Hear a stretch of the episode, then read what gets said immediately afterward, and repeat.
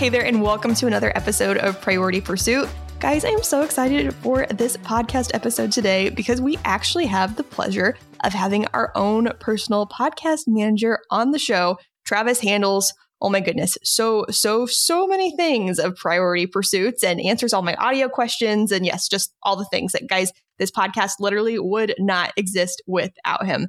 But anyway, Travis Albritton launched Honest Podcasts in 2021. He was literally originally a rocket scientist, guys, like for real, an actual rocket scientist. But Travis has always had a mind for taking complicated problems and creating simple solutions, as well as a heart for serving others.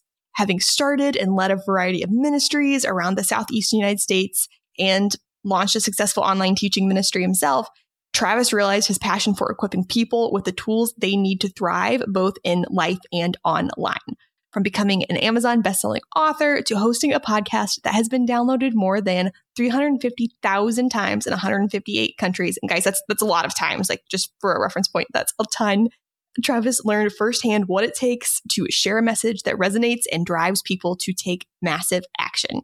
It was as the head of content at Buzzsprout, which, if you're not familiar, is a podcast hosting system. So yeah, he really knows all the things, that Travis saw an opportunity to help value-driven business owners create effective podcast strategies without compromising their principles. And guys, today, Travis is on the show to explain all things podcasting, from why you should consider starting a podcast for your small business, and then also how to get started in creating your own podcast. So Travis, we are so excited to have you on the show. Thank you so much for being here.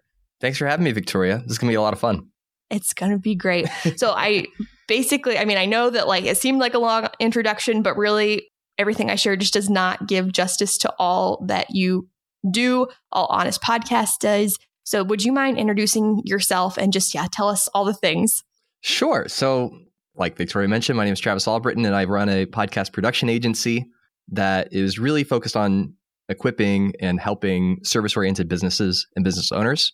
And that was due to a blend of my own passions and pursuits to really be on the nose with the podcast here. Love it. And I feel like a lot of entrepreneurs are that way, that the business that they start really maps directly to the things that they're passionate about, the problems that they see in the world that they want to fix. And they feel this call that's, to a mission that's higher than themselves, to try and make something happen and create value for others. And that's really how the business that I have now was born. It was really a kind of an amalgamation, a combination of a lot of things that I was excited about and seeing opportunities in the marketplace and just having conversations and things happening that I wasn't looking for that just kind of popped up. It's like, oh, that's interesting. Maybe this is a new pursuit.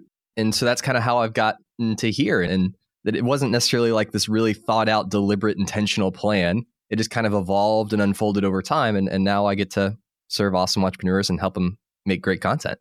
That's amazing. And I mean, I do think that one thing that people listening, small business owners listening, really need to take away is the fact that, you built a business around the fact that you saw a gap in the market, a need in the market, and you saw, specific people's needs, and you worked on filling those needs. I think a lot of times people start businesses just based upon the things that they want to do. And that's not always a bad thing, but to have a successful business, you need to be solving a problem. And so I just think it's really awesome that the way you went about founding your agency. Sure. And a lot of that is just born out of bad experience, right? So sometimes you just have to learn the lessons on your own. The very first business that I started, it was in the info, like kind of online education space. And I didn't know what I was doing, but I was like, other people seem to be successful at this. I'm relatively smart. I know some things. Let me try and do this. Let me try and sell a course. Let me try and market it, promote it. And the ROI was not great. The return on investment there is about $5,000 to do everything, produce the course, website, landing page, payment form. I made $100. So not a great ROI, negative 5,000%, but I learned a lot of lessons, such as identifying the problem before you create the product to make sure that there's actually a felt need and that people are wanting what you have, instead of just in your head, this sounds like a great idea. Of course, everyone would want this, but it doesn't always work that way. It rarely works that way. It's a lot easier. Business is hard enough as it is. You might as well make it easier on yourself to be like, okay, everyone seems to be having this problem and no one's come up with a good solution. So I'm going to figure that out and I'm going to sell it to them. And I'm going to do that in a way that makes their life better. Travis, we'll have you back on the show to discuss that topic at some other point. I know listeners are like dying, like, do I need to start a podcast? How do I start a podcast? So we'll try to stay on topic. But yeah, I'll shoot you an email later and we'll figure that one out. But because we are on the Priority Pursuit podcast, we do like to start these interviews by talking about what your priorities are. So Travis, if you don't mind me asking, what are your personal priorities and what kinds of boundaries do you set to protect them? So that's a really great question. And this seems to be a moving target for me. About every 2 to 3 months, I kind of have to take an assessment and see how am I doing with my values and how I'm spending my time and the things that are important to me. And are the things that I say are important to me, is that reflected in my calendar and in my pocketbook? Because that's really where I can tell, I can think in my head, like, these are my values, these are the things that are important to me. But if I'm not spending time doing those things and I'm not investing in those things, then the actions I'm taking are not in alignment with what I think I want. And so for me, the reason I got into entrepreneurship and the reason that I really wanted to work for myself is I valued freedom of my time more than money, more than how much money I could earn in my career as a rocket scientist, where it's really fun. You get to work on cool stuff, but your life is basically revolving around your job. And I didn't really like that aspect of the career path. And there are a lot of careers like that, where everything kind of revolves around your day-to-day, your week-to-week, and you can go to sleep and wake up, and 10 years later, you're still on the same kind of hamster wheel, just maybe earning about 50% more in your paychecks. So for me, one of my key values was I want to maintain freedom of my time. I want to be able to responds to things that I see, needs that I see. Very involved in the church that I go to. And so wanting to be available to help and to serve there. I have 2 young children. So wanting the flexibility of like, hey, we're just going to go to the zoo this morning because we can. And I don't have to ask permission from somebody to take time off. Like, those kinds of things are very important to me. And so always thinking through, am I structuring my life in a way that gives me that freedom? Or am I trading some of that freedom for something that's more short-term focused? But beyond that, it's, am I emphasizing relationships over profit? That's another one, because you can always find more money to make. There's always more money to be made in the world, but you can't get back time with your kids. You can't get back time with your family and your friends. And so am I optimizing my life and my business towards creating more of those opportunities? Or am I sacrificing those things that have much higher value in exchange for profit? And some of this comes down to knowing when you've made enough money. Because in business, you can always set a higher goal. You can always try and increase your revenue, be like, oh, we're going to grow by 20% this year. Why? Well, it sounds like a nice round number. And that's really the justification for it. But being able to figure out like, okay, this is how much I need in order to meet all my obligations, pay my team an excellent salary, and have some margin left over for things that I can't anticipate. And then be okay with that being enough. So once I started to figure out what those numbers specifically looked like, then I could know when to put my foot on the pedal and try and accelerate the business, when I could take a step back and say, okay, the business is doing well. It's growing at the pace that I'm hoping it would. I'm meeting all my goals. So mentally, I can disconnect from grow the business, and instead focus on those other key aspects of my life that are really important for just being a well-rounded human being. And then the last really important principle and thing that is important to me is just my health, whether that's eating right, exercising, being fit, having energy to play. I have a 4-year-old and a 1-year-old. So they're always wanting to, turn me into a jungle gym. And that requires a lot of energy. And sometimes caffeine just won't do it. And so my health is important too, just because, if I sacrifice my health in order to pursue business excellence or what have you, then what am I giving up? I only have one body. And so why not take the best care of it that I can, especially if I have that freedom of time? Let's make sure that I'm prioritizing the things that are going to help me continue to be in a position to perform as well as I can 10 years, 20 years, 30 years from now, and really have a high quality of life and not just be able to order DoorDash whenever I want. So those are the priorities and the principles that I think through when I analyze my life and I look at the trajectory of it, and to kind of tack back and forth and make sure that I'm still on the right track and I don't get too far off track. Oh man, there were just so much wisdom in those answers. I love that. And I also really appreciated the fact that you said that you are evaluating on a regular basis. I think a lot of times when we have priority conversations, you start your business and you identify what your priorities are. And then a lot of small business owners just fail, or they don't prioritize the evaluation of those priorities. So I think that's really awesome that you're thinking about that on, I think you said like a month-to-month basis. Yeah, or like a quarterly basis. So I use the Full Focus Planner that Michael Hyatt makes. And I've been using it for about 3 or 4 years now, and it's great. And it has a quarterly cadence to it. And so it's got some great kind of natural check-ins there. And to your point about like kind of getting sucked into the small business and the details, unless I'm careful, I don't know about anybody else, but unless I'm careful, it's easy to sacrifice the important for the urgent. And if something is like right in my face, like, okay, we need this much money in the checking account in the next 2 weeks, or I can't pay my people, then that becomes like, okay, emergency code red, must fix this. And every once in a while, that's fine. But if that's every single day, that's how I'm operating, then I can't think long-term enough to actually be intentional about the path that I'm pursuing. It's just, how do I react and respond and put out fires and then go find the next fire and find the next fire? And it's really hard to bring your full self to solving the problems in your business if you're always just reacting and responding to issues instead of trying to chart a long-term intentional path for where you want to go and how you want to get there and how quickly you want to get there as well. Man, we haven't even gotten to like to today's actual topic today. And again, there's been so much wisdom. And then in the back of my mind, I'm like, oh yeah, like he was in ministry and like a pastor. And it's like, yes, I feel like I'm being like preached to. I'm like, this is great. So I know our listeners are also loving this. And Travis, I feel like you've already touched on this a little bit, but do you mind if I ask, what are your top 3 business priorities and what kinds of boundaries do you set to protect those? So as the CEO of the business, the main things that I'm responsible for or accountable to is kind of my core leadership team, number one, making sure that they have everything they need to do their jobs well, whether that's direct support from me, intervention from me, guidance, but then also giving them enough trust to feel like they can fully own whatever is on their plate. And so from a business perspective, you're only as good as the people you put around you. It's really hard to be a one-man show or a one-woman show. And so that's always a priority for me, checking in. Am I doing enough to support you? Do you have everything you need to be successful? Is there anything I can do to help you be even more effective or more efficient? And even just checking in and saying, hey, have your priorities shifted?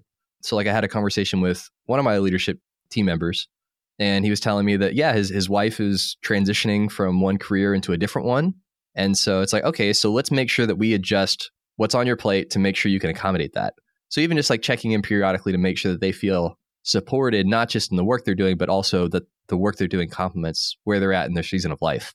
So that's one thing. The other thing I'm responsible for is revenue. Is the business bringing in enough cash to continue to keep the business running? And I certainly have goals and revenue goals and targets and things like that. And they're all reverse engineered from what does enough look like? We don't need to be an 8-figure business in order for everyone to be really happy with what they're doing. And am I on track to meet those goals? And if not, what adjustments do I need to make in order to hit the revenue targets that actually mean something? So they're not just some arbitrary number that we picked out because it looks really good on a spreadsheet. It actually has significance. So those are my top 2 priorities and the things that I'm responsible for as a CEO of a business. But then something that isn't necessarily as tangible is thinking about long-term impact and like what's the legacy that we want our business to have, not just for the clients that we have, but then the people that are touched by our clients, right? So for this podcast, for instance, the impact that we have isn't just in our relationship with you and the other members of the Tree Frog team. It's the people that this podcast is now going to reach. Like we get to have a hand in helping shape that impact as well. But again, it's really hard to think about answering those kinds of questions when you're in the middle of putting out a bunch of fires.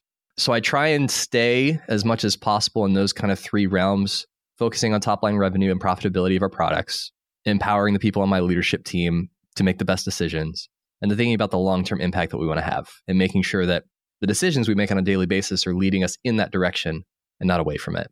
And it's so cool to see the business that you've built and that those clearly are your priorities. Thank you so much for sharing all of that with us. Like I said, there are so many episodes that we could just go in a totally different direction right now and talk about so many things. But Travis, before we get into the nitty gritty of, how you start a podcast, what kind of microphones you recommend, all the many, many questions that I have asked you for the curse of working together, let's start in a big picture. So why should a small business owner or leader consider starting a podcast? So in other words, what are the benefits of starting a podcast and how can a podcast aid in a small business's marketing efforts? Yeah. So there's a couple of things whenever I'm starting to work with a new client that we discuss right at the beginning, because there's a million and one things that you can do to market your business, right? It's all about the opportunity cost of what's the best thing to do right now, considering the resources that you have. So it's like, should you be on TikTok? Maybe. Should you have a podcast? Maybe. Should you be on YouTube? Maybe, right? It all really depends on the business and where they're at. And there's a number of reasons why having a podcast could be a great opportunity and a great decision. Number one, for production cost reasons, podcasts are pretty inexpensive. So once you buy a microphone or two and you get a couple software things put together, you can have a successful podcast for less than $100 a month. So when you think about capital expense in order to market your business, is really just about your time recording it. And then if you're doing the editing yourself, editing it as well. A lot of businesses hire an agency like mine in order to do that production, to ease that burden. But you don't have to do that. If you're bootstrapping it, you can watch some YouTube videos and figure out how to do it yourself. But then beyond just that it's affordable and it just requires kind of some time and a little bit of expertise, there's a couple of reasons why podcasts right now are a growing medium, especially with businesses. One is because there's still very little competition, relatively speaking. So the internet's a big place. There's a lot of people, they're all talking. And the goal of any small business is to stand out and to be heard. This is something that Donald Miller preaches all the time with StoryBrand, right? You're trying to cut through the noise and put your business front and center in the minds of your prospects and people that could become your customers. So when it comes to blogs, I think there's over 1 billion blogs on the internet. That's a lot of competition you're going up against, even if you're really good at SEO. There's something like 300 million YouTube channels, so quite a few. And just because it's been around for a little while, it's a mature platform. It's the go-to place for video on the internet. And so there's a lot of people that are producing content there. A lot of businesses doing that. Podcasts are new to the game, relatively speaking, like 15 years old. And so as a medium, it's new. And if you look at the number of podcasts that publish a new episode on a weekly basis, you're looking at less than 250,000. In the entire world. And then within that, there's a lot of variety. So you have like true crime podcasts, you've got news update podcasts, comedy podcasts. So then if you just look at, let's just talk about business, right? So like this podcast. So within that group of 250,000 or so active podcasts that are publishing on a consistent basis, then you have the business segment of that, which maybe let's just call that 30,000. Let's say there's 30,000 active business podcasts. And then within that, you have like business news, you got business interviews, you got business education, you got marketing, you got entrepreneurship. So let's say we're just going to focus down to marketing. So now out of that 30,000, maybe we've got 500 marketing podcasts. And now let's niche that down even more to marketing for small business owners. And let's say that's 200. So now you're not competing against 1 billion blogs or 300 million YouTube channels. You have 200 other people that are producing content for small business owners. And within that group, all you have to do then is differentiate yourself in one way, whether it's I'm going to reach certain kinds of small business owners. I'm going to take a particular stance that's different or unique that's going to stand out, or we're just going to bring all of our personality to this and no one can match that. And so people will choose your podcast simply because they love you over another podcast, even if you talk about the same material. And so like for me, for the podcast that we produce for Honest Podcasts, it's called Honest Marketing. And the whole premise is how do you grow your business without selling your soul and really stay true to your values. And so that creates from that niche of 200 or so active marketing podcasts. If you are looking for marketing material, marketing help that you're going to feel really great about, out of those 200 podcasts, maybe there's like 4 that really have that angle. And then you're going to find the host that you resonate with the most. And that's the one that you stick with. So I just kind of paint that picture to help lay the landscape for how, relatively speaking, easy it is to become the number one podcast in your space. If you're publishing content consistently, you know what you're talking about, and people are looking for help with whatever it is that you do, there's an opportunity to be the go-to person in an audio medium to give that information. And then there's a number of ways that it can return an investment to you. That could be that you want to grow a large audience within the niche that you serve and that people build a relationship with you over the podcast and they become more qualified as buyers. And so the sales process is a lot more seamless, or you have people coming in as leads or prospects from your podcast directly. If you grow it to a scale that's large enough, you can start looking at sponsorships and ad opportunities where other companies want to promote their products and services to your audience. And so you can do it that way. Or you can use it as essentially a networking tool where you set up an interview podcast and the people you interview are very strategic, whether they have an audience that is closely aligned with the people that you serve. And by featuring them on your show, that introduces them to you.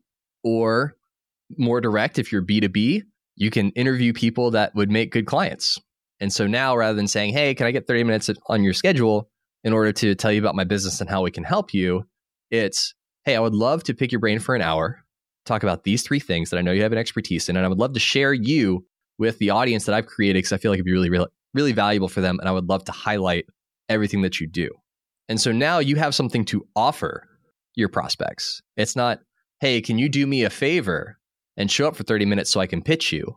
It's harder to get a yes to that. But if it's, I would love to bring you onto my podcast to feature your expertise, you now have something that you're offering them to initiate the relationship.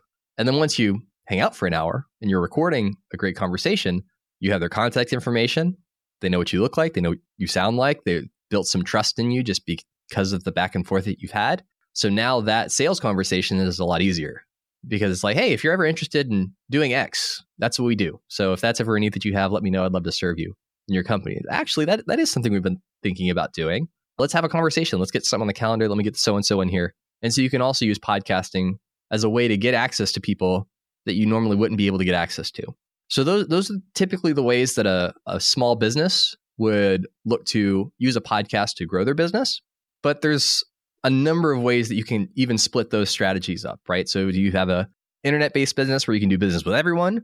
Or do you have a local business where you're more brick and mortar and your clientele are coming from a specific place? You can attack that from a strategy perspective. So if you have a more local business, you would interview people that are local or talk about things that are happening locally.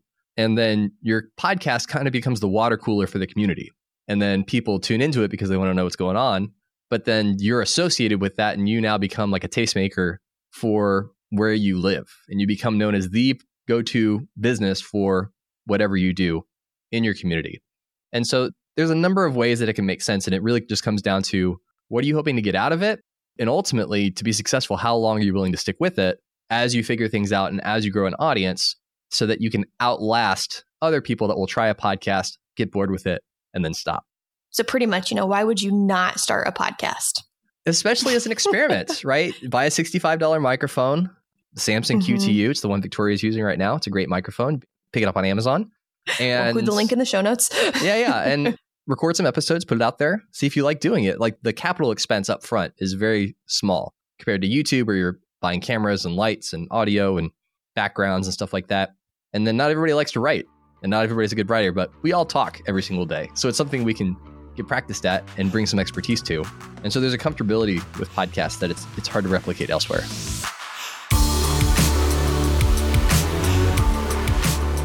The Priority Pursuit Podcast is brought to you by Tree Frog Marketing, a marketing agency for small businesses that takes the guesswork out of marketing. Most small business owners and leaders aren't sure where to start when it comes to their marketing and end up wasting time and money on marketing tactics that don't actually work. At Tree Frog, we take the guesswork out of marketing so that you have the freedom to focus on other aspects of your business and life outside the office. To learn more about our services, which include messaging and strategy development, website development, SEO management, content marketing, Google and social media advertising, social media management, sales funnel development, consulting, and more, visit treefrogmarketing.com. On our website, you can also schedule a 30-minute consultation to discuss working with Tree Frog to build a marketing strategy for your small business that saves time, increases profit, and allows you to feel confident in your marketing. Again, visit treefrogmarketing.com to learn more about our services and to schedule a free consultation. Do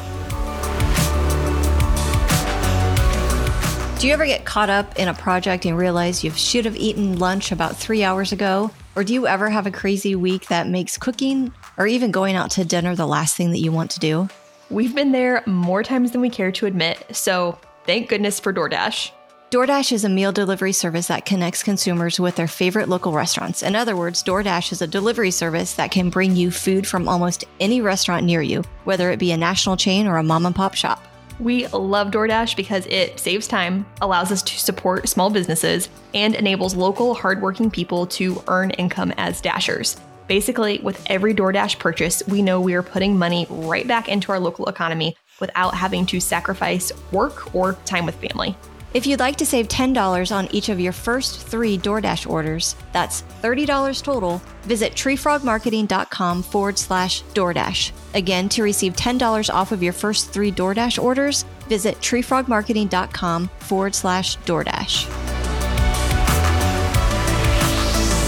Travis, you already started talking about this, but I think that a lot of people, a lot of small business owners have this misconception that if they start a podcast, it needs to be for other people like them. And like it needs to be business related, or it needs to be marketing related, or it needs to, you know, they need to teach them how they built the business that they built. However, can you speak to this a little bit? And just in that, you know, there are definitely a lack, like small business owners can use their podcasts to reach their current target audience. I mean, I feel like you touched on this a little bit already, just talking about local and brick and mortar businesses, but could you maybe give an example just as to how, you know, a business owner who maybe doesn't have an online audience or and doesn't want to break into the education space within their industry, how can they use podcasting? Sure. Well, why don't we pick a company and we'll use it as a case study, a live case study on the podcast. So pitch me a company, like what kind of company are we going to make a podcast for? And then we'll tease it out. Okay. So my head always just belongs in, you know, the photography space, just because that's what my background is. And we talk a lot about wedding photographers on the show, just because that's what I've done for so long. But I don't know, let's say newborn photographers. We'll change it up slightly, but not really. Newborn photography. So you have a small window of opportunity, right? So it's not going to be necessarily a recurring client unless they have multiple kids and you get them on the first one. And it's going to be local. They have to travel to you to do this photography, right?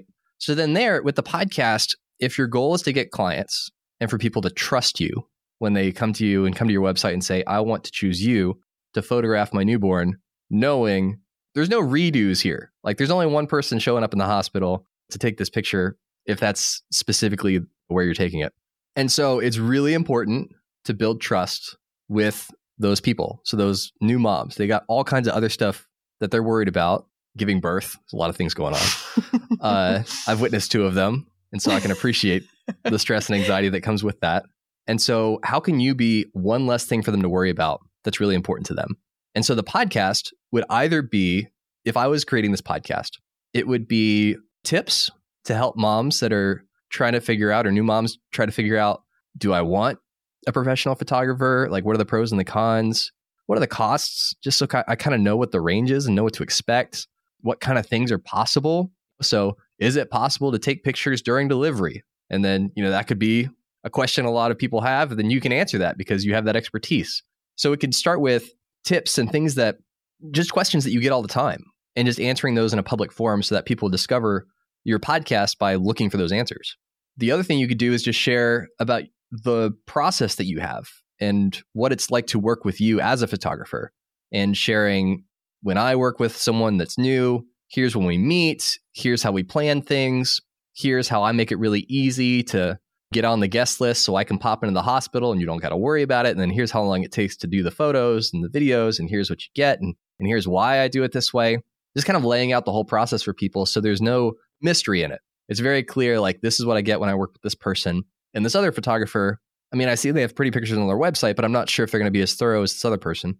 And then I would also just feature people that you've worked with in the past and just ask them about not necessarily the photography experience, but giving really great insight and advice to new moms that are about to have a kid for the first time, and to kind of like help them share their experiences and feature their experiences, because then those new moms will have friendships with other new moms down the road. And so when they say, hey, I'm looking for a newborn photographer, who should I go with? They're like, oh, well, you should go with so-and-so. Went on their podcast and talked about my experience working with them. And so it's really just about serving the person that you are hoping to do business with whatever it is that you do, and helping them work through their fears and their anxieties, bringing clarity to confusing situations, and then just being yourself and connecting with people and being trustworthy. And that ultimately is how you can use a podcast to build a business as a newborn photographer. Man, we just put you on the spot and came up with all of that great information. Can we try? I hate to do this to you one more time, but just in that we have other small business owners who aren't necessarily in that creative space. Mm-hmm. So let's pitch one more at you. How about like somebody who has an auto detailing company? Perfect. So the first thing is always identify what's the problem you're trying to solve. So an auto detailing company, people that pay extra to get their car not just washed at like one of these drive-through wash places with like the automatic brushes. I want an actual person buffing, waxing, vacuuming, cleaning out. Why is that important to them? Why are they spending money there? Right? It's because of the feeling they get when they look at their car in a parking lot and it looks like it just drove off the lot, and the status that that brings to them and the self-worth that they feel by having a car that looks like that. And so I would speak to that, like that really like deeper felt need. And you could either go in a much more on the nose way and talk about similar to the newborn photography business, like here's what we do, here's why these services are important. How often should you wax your car? How often do you really need to get it detailed? What if it rains right after? Like what can you do to kind of like clean it up? And then even talk about like further down the line, like repainting cars versus wrapping cars, you know, pinstripes, are they in, they out? Like you can have fun with just everything that touches what you do. But you could also create a podcast that speaks more to the human elements of the story of how cars mirror and complement the identity of their drivers. In the same way that like you'll see someone walking their dog in the park and you're like, that is totally a Cocker Spaniel owner. Like she just looks. Yeah, that's my favorite thing. Yeah. Like the dog truly matches the person, and cars are very similar. And so you could even lean into that element of it. And so then it becomes more like a Humans of New York angle of how do we capture the human stories that connect us all, that care about cars. And then, oh, by the way, if you live here and you always want your car to look top notch, that's what I do.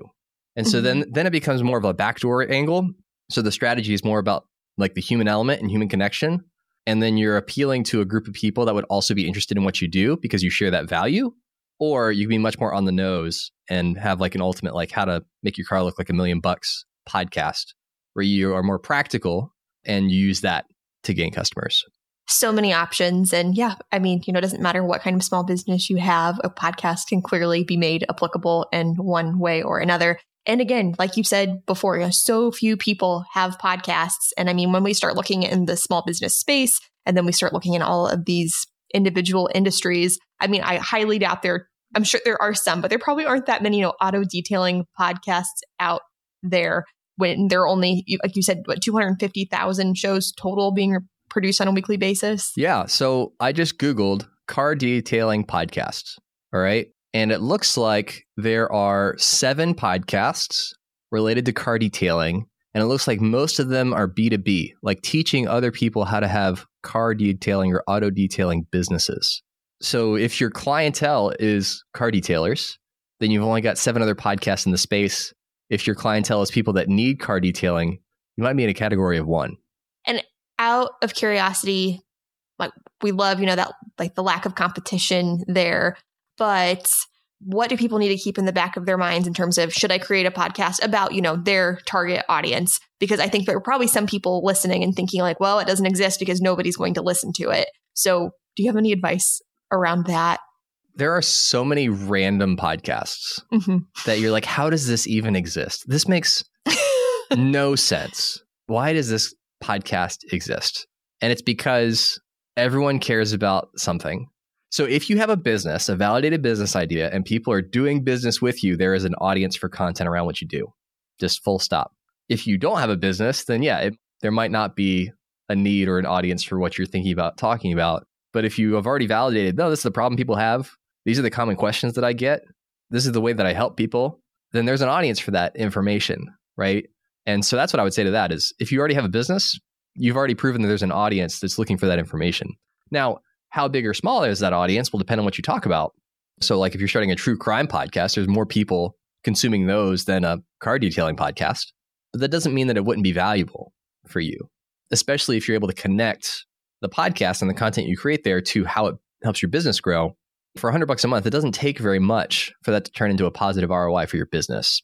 Absolutely. Oh, good. I'm so glad I asked. Just wanted to, you know, get that mental block out of anybody who is listening and thinking like, well, I'm not doing that because nobody's going to listen. Like, yep, I love that point. You know, if you're already solving a problem, it's clearly a problem that exists. And why would they not want to consume more content from you? So Travis, another question I do want to ask though, just because I know that there are a lot of people thinking, like, okay, that's cool. And those are some good points, but I am not qualified to start a podcast. So can you just clarify for us what qualifications are actually needed to start a podcast? Are you a human being that can speak? Like those, just technically speaking. And I think one of the mental hurdles, talking about like qualifications that people run into, is it's not that they don't think they can talk and record it, but that they're not certain that they can produce something to the quality that they're used to listening to of the podcast that they consume, right? So if you listen to like Planet Money, there's a team of 30 people producing that show. You know, Dave Ramsey, his podcast, there's probably a team of 40 people behind that show. That's not your competition. That's not who you're quote unquote competing against. And the cool thing about podcasts is that production quality matters for sure, but it's much more about who do I connect with and who is sharing the information that's interesting to me. So like, I'll talk about my wife here for a second because we listen to very different podcasts. I'm very like education focused, like how can I learn something, glean something from people that are operating at a higher level than me. And she's more like, no, I want to hear these five people talk about the latest episode of The Bachelor. And their audio quality is all over the place. They're talking over each other. One person keeps coughing and she doesn't care because ultimately she's there for the content, not for the production value. So you just have to make it good enough that it doesn't dissuade people from listening to you. And then the content's what's going to keep them there. It's not that you have an audio engineer mixing in this background music. That's not why people will listen to your podcast. They'll listen to it because it helps their life in some way, whether it's to learn something or to be entertained. And so if you can just lean into what you do best, learn some basic best practices, we can talk about those, then you can have a great podcast, even if it's just you doing it solo. Yes. Okay. So we were going to get to this question later on, but you know what? I feel like you're just pitching it perfectly now. So is it realistic for small business owners to start a podcast on their own, or should they plan to work with a podcast or agency like yours from the beginning? And I know there's so many directions that this could go, but you know, we'll just try to keep it as black and white for people as possible. And then I guess another question I would think that, you know, small business owners, they just need to consider as well as they're trying to think of trying to decide if they want to start a podcast about how much can they expect to pay for a podcast manager or agency. Sorry, I just pitched you like 5 million questions at once, but I know that that's like right. Small business owners, their brains, they work really fast. And I know like they're listening to this and they're like, yes, Travis, you're right. I need to start a podcast. And then they have all these underlying questions. So let's just knock them all out now. So the economics of producing a high quality podcast for your business. So you have to consider the opportunity cost and really what your time is worth to you at the end of the day. And so if you are in a position where you have a team and you're not really in charge of billable hours anymore, you're kind of disconnected from the day to day and you have a lot of time and you would love to learn the ins and outs of producing, publishing, promoting a podcast, then you should do it yourself because that's something that you have the time to do. But if you're strapped for time, you're like, listen, I want to do a podcast, but I also got to keep the business running. And I got to open the store at 9 a.m. and close the doors at 7 p.m. and get home in time for dinner. I don't have time to be editing audio files at 10:30 at night. Then that's where you would say, okay, well, in order to make this happen, I need to minimize my time involvement as much as possible. And that's usually where the ROI shifts to doing it in-house, doing it yourself versus hiring somebody to do it for you. And then also, what's your budget? Like, what can you spend on the podcast where you're not going to regret it? Because content, you don't get as much of a direct attribution as you do with like Google ads or Facebook ads, where it's like, we spent 49 cents per click and we made $2.95. So that was great. Let's do it again. Podcasting is a different beast. Content's a different beast. And so you have to see it as essentially a media channel to communicate the values of your business, knowing that in the long run, it's going to bring you back more than you invest into it. So you have to have that long-term vision for the content and this way it's going to play into your business. And if you're not in a place where you can have that luxury to invest in a marketing effort like that, then you shouldn't do a podcast right now. You should focus on paying your bills. And a podcast might not be the most effective way to generate revenue in the short term. So that's something else to consider, is what can you reasonably invest in a podcast? And so if you're doing it yourself, yeah, you can produce a podcast for less than $100 a month, and then you're just paying with your time. But if your time is more valuable and you're like, I want to find an agency, someone who has the podcast expertise to basically take the things I record and make them awesome, then you're typically looking somewhere. It depends on which agency you work with and what they produce for you, but you're looking between $1,500 a month and all the way up to like $8,000 a month is the range. And you get a variety of different services at different price points and also their specialties and what they focus on. But that's a general range that you can expect if you're looking to work with a podcast production agency.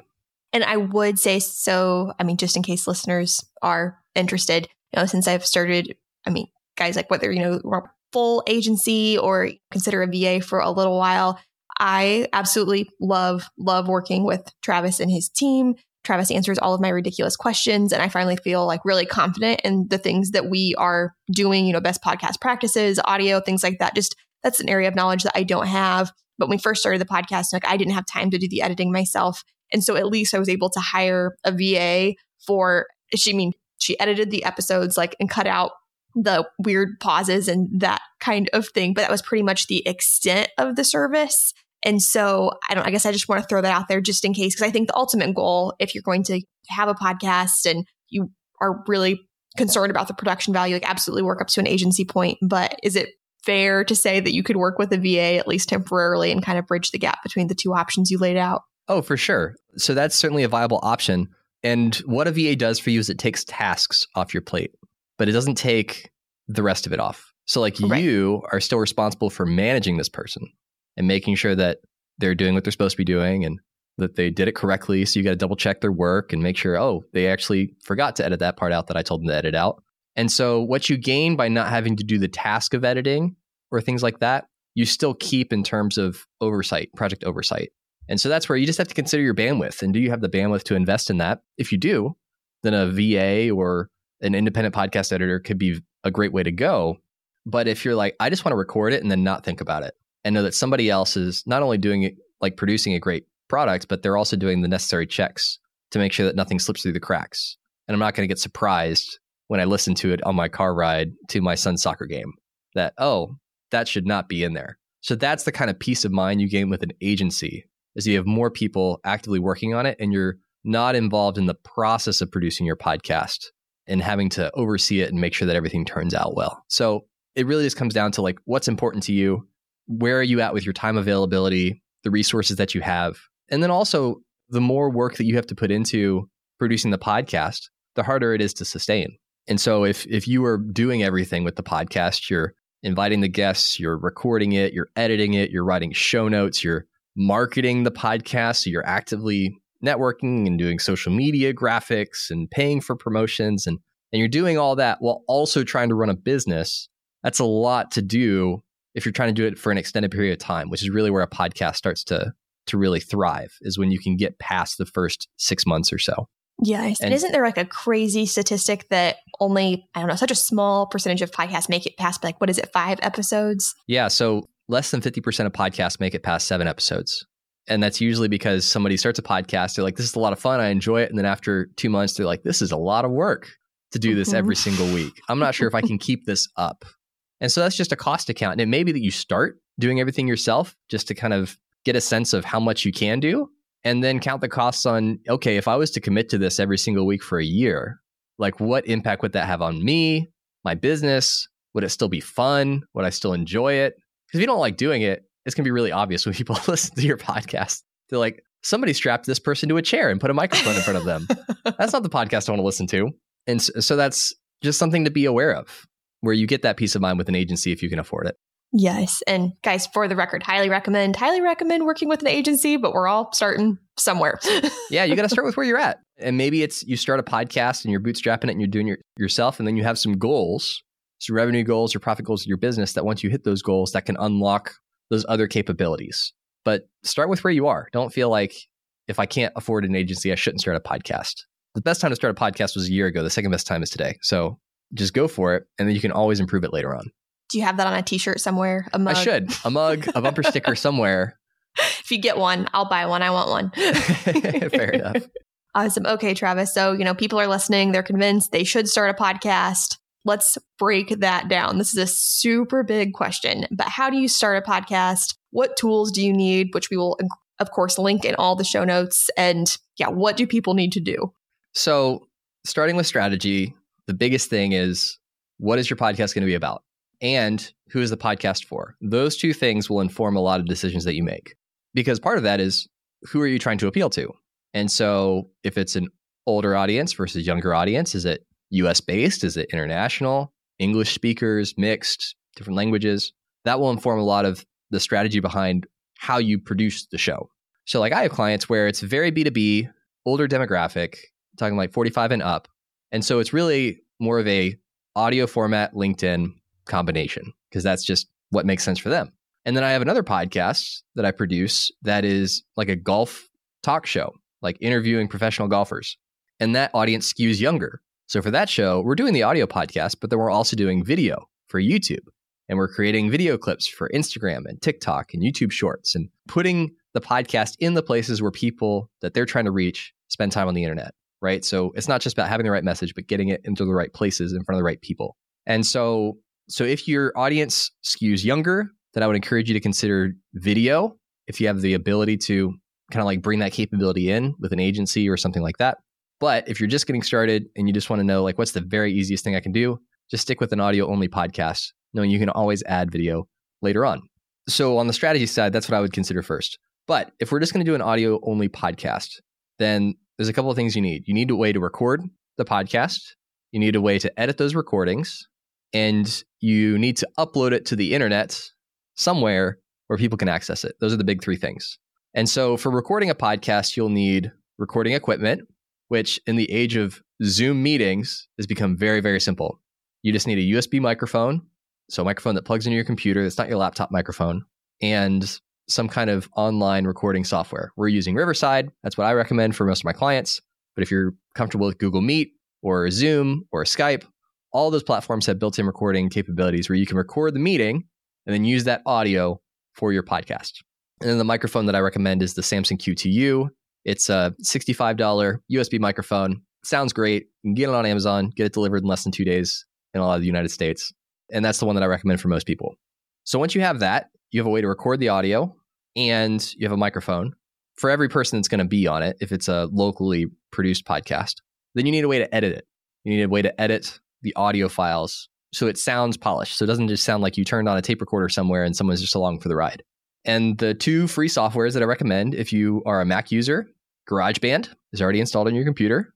You can use GarageBand to edit out loud noises and mistakes. And we're going to take a 5-minute bathroom break. Well, your listeners don't need to take one with you. So why don't you cut that out of the audio and add some music and give yourself the ability to kind of craft the episode. So if you are an Apple user, GarageBand is a free software you already have.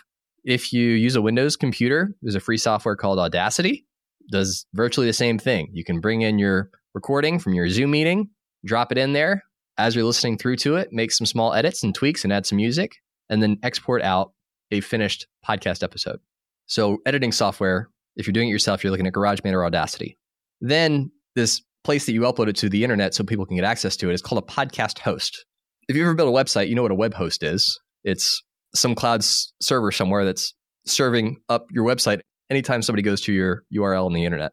So a podcast host is very similar. So you don't actually directly upload your podcast episodes to Apple Podcasts or Spotify. You instead upload it to a podcast hosting platform like Buzzsprout, and they will then distribute those audio files to those platforms from a central place. So it's nice because you're not having to, okay, I made a new episode and let me upload it to these 17 places. You just upload it to one place and then it automatically gets distributed to everywhere else. So you'll need a podcast hosting platform to do that. Buzzsprout's the one that I recommend. It's relatively affordable, $12 to $18 a month for most people. There are free options out there. Anchor.fm is one. Red Circle is another one. And so if you're really trying to super bootstrap it, you can go with a free option. But if you have a little bit of cash, I would spend it on Buzzsprout if you can. You're just going to get more features and more capabilities than you're going to get on those free platforms. And that's all you really need in order to start a podcast and then just obviously record the content and tell people about it. But as far as the process itself and the things that you need, it's actually pretty simple once you lay it out in that way. Okay. So Travis, we do want to talk about, the marketing side of the podcast. And as somebody who has more than 350,000 downloads, you clearly have this keyed in, figured out. And you do the same for many of your clients. So with podcasting, it's one of those things, like as opposed to if you create an Instagram reel, that algorithm is going to continue to push out to people who are interested. But with podcasting, only your subscribers are going to know you have a new episode. So obviously you need to continue to add more subscribers. So from a marketing perspective, what does that look like? How should people go about marketing their podcasts? Where have you had success? What tools or tactics do you recommend? All the things. Yeah. So we'll talk about free strategies and paid strategies. All right. So we'll kind of cover the spectrum. Let's start with free. Word of mouth, basically someone recommending a podcast to someone else, is still the number one way that people discover new shows. even after all this time and the age of the paid internet that we're in. And so the first piece of marketing a good podcast is creating a podcast that somebody would want to share, but not just share with anyone, share with a specific kind of person. So that's where identifying your niche, who you're serving with your podcast, and how you're making their life better. If you can dial all those things in, it makes growing your podcast a lot simpler, because then the people that listen to your show are going to be super passionate about it because you're the only one that exists that's like it in the world. And then when they interact with other people that share similar interests, your podcast is going to come up. So that's number one. The more focused you can be with your content and the more dialed in you can be, the more effective your marketing will be, because then people will self-select into the content instead of being like, oh, it's just another marketing podcast. There's a million of those, right? Then it's tapping into the channels you already have. So do you have a newsletter? Well, whenever you publish a new episode, tell people on your newsletter about it and give them a reason to listen to it. Don't just say, I published a new episode of my podcast. You should listen to it because reasons. Like, give them an actual reason to go and listen to it. If you have a social media presence, you can create social media content and share it with your listeners that way. If you have a storefront, put a poster on your window with a QR code that people can take a picture of, and it takes them to a link to listen to your podcast. Anywhere where you're getting traffic or attention from your existing business clients, prospects, leads, put your podcast front and center as a resource to help make their lives better. That's the easiest thing you can do in order to capture some of that and convert it into podcast listeners. And that could be anything. That could be Instagram. It could be email. It could be your website. It could be storefront. It could be email signatures. So like underneath your name, hey, if you're ever looking for a podcast about X, check out ours. Here's the link. Anytime you're communicating with people that could be interested in your podcast, tell them about it and give them a reason to listen to it. And then as far as paid opportunities, you're really looking at paying to promote your show inside of podcast listening apps. That's the most effective way that I found to do it, because it's hard to take someone from scrolling on TikTok or Instagram, watching cat videos, to listening to a 45-minute conversation. It's just a very different frame of mind, right? You can do one on the toilet, you can't do the other, especially not in a public bathroom. So you're really trying to find people that are already in the mindset of, I'm looking for long-form podcast content. And the platforms that I encourage people to start with are Overcast and Podcast Addict. They're self-serve ad platforms that basically create banner ads within the app so that when somebody is looking for a podcast that's similar to yours, yours will show up as a paid placement. And you can expect to spend between $6 and $12 for a podcast subscriber. And that might seem expensive per person, but if you consider that on average, something like 90 to 95% of podcast listeners consume the whole episode. And if you have 40, 45-minute episodes or even longer, and you're producing them every week, then that person that you purchased for $6, not that you own them, but you purchased their attention for $6, they are now hanging out with you for 40 minutes a week, every single week. How valuable is that connection versus a 3-second Instagram video view? Considerably more valuable, right? And with a podcast, you're not fighting with an algorithm. If somebody subscribes to your show, every single time you push out a new episode, they're going to get it, period. And so because the value of a podcast listener is so big compared to other mediums, $6 to $12 is actually like a really good deal for those kinds of qualified leads. So that's in general what you can expect on those platforms. And you'll choose the category that fits your podcast the best to promote. So if you have a business podcast, you want to promote it in front of other business podcasts. So you're reaching the kind of listener that's interested in the content you create, but they're relatively straightforward. It's not as complicated as trying to run Google ads or Facebook ads. It's just, what's your show? Write a quick little headline and then put in your credit card, and it gets in front of podcast listeners that are interested in that content. So those are the main strategies that we use to promote shows. And then once you get into spending multiple thousands of dollars to promote it, then that unlocks some other enterprise solutions. But for most small businesses, that's going to be overkill, because you're not really trying to build a podcast to reach tens of thousands of people. You're trying to reach the right person. And if you're hyper-focused on reaching the right person, you don't need that many listeners for it to be worth your while. Man, Travis, this has been such a good conversation. I'm sure everybody listening is ready to start the podcast, learn more from you, and just so many things. Thank you so much for dropping so much wisdom today, making podcasting seem so approachable, and just more or less speaking to people's fears about podcasting. I think this is something that a lot of people want to do, but they have no idea where to start, and they don't necessarily realize that it can be simple if you make it simple. Yeah, absolutely. It doesn't have to be this giant mountain in front of you. You can have fun with it. be goofy, be yourself. It doesn't have to be like this super polished Instagram graphic where it's like 100% on brand. There's room for a little chaos here. And the other thing too is like whenever it comes to something creative or artistic, whenever you're starting something new, you'll always experience this kind of like artist expert gap where you have in your mind the thing you want to create and there's a tension because you can't make it that good yet because you're just getting started. You're a beginner. But then as you practice, you'll get closer and closer and closer to being able to create the thing that you have in your mind. And so also don't get discouraged when your first podcast episode isn't that good because you've already done more work than 99% of people in the world, right? Just by starting. And know that you're going to take the things you learned from episode one when two people listen because you downloaded it and your mom downloaded it. And episode two is going to be that much better because now you have more experience doing it. And episode three is better and four is better and five is better until you get to the place where it's as good as you want it to be. But that's just part of the process. So don't let that hold you back. Don't let that stop you from producing a podcast or trying a podcast. Using an agency kind of helps fast track some of those things because the quality can be there right at the beginning. But it's only something you're going to get better at the longer you stick with it. So give yourself permission to be bad at podcasting so that you can get good at podcasting. Oh, amen. Well, Travis, where can people find you, connect with you, and learn more about the incredible podcasting resources and assistance you have for small business owners? Sure. So honestpodcast.com is the website for my agency. There's actually a blog post on there, The Ultimate Guide to Starting a Podcast for Businesses. And so I'll make sure that Victoria has that link so you can just click that. Go step by step through a lot of the stuff we talked about. If you just want to use that as a resource, like a checklist to kind of go through it as you're starting it yourself. Also at honestpodcast.com, if you're interested in learning more about me and what I do and how I work with brands and businesses, there's a button on there. You can schedule time on my calendar and be happy to point you in the right direction, whether that's working with me, recommending you to somebody else, or giving you the tools that you need to do it yourself. It's not a sales call. It's more just like, how can I serve you and help point you in the right direction? And then if you're just looking for more advice about how to grow your business kind of in the world that we're living in, and you want to do it in an honest way, then you can find my podcast, Honest Marketing, anywhere you're listening to this podcast. Amazing. Travis, thank you so much for coming on the show. We will include all of the links you mentioned in the show notes so people can check them out. And guys, be sure to subscribe to Honest Marketing. That's the name of your own podcast. Yes, Honest Marketing. Yep, absolutely. Honest Marketing, guys, be sure to subscribe and you'll have Travis's amazing wisdom in your headphones on a weekly basis. Absolutely.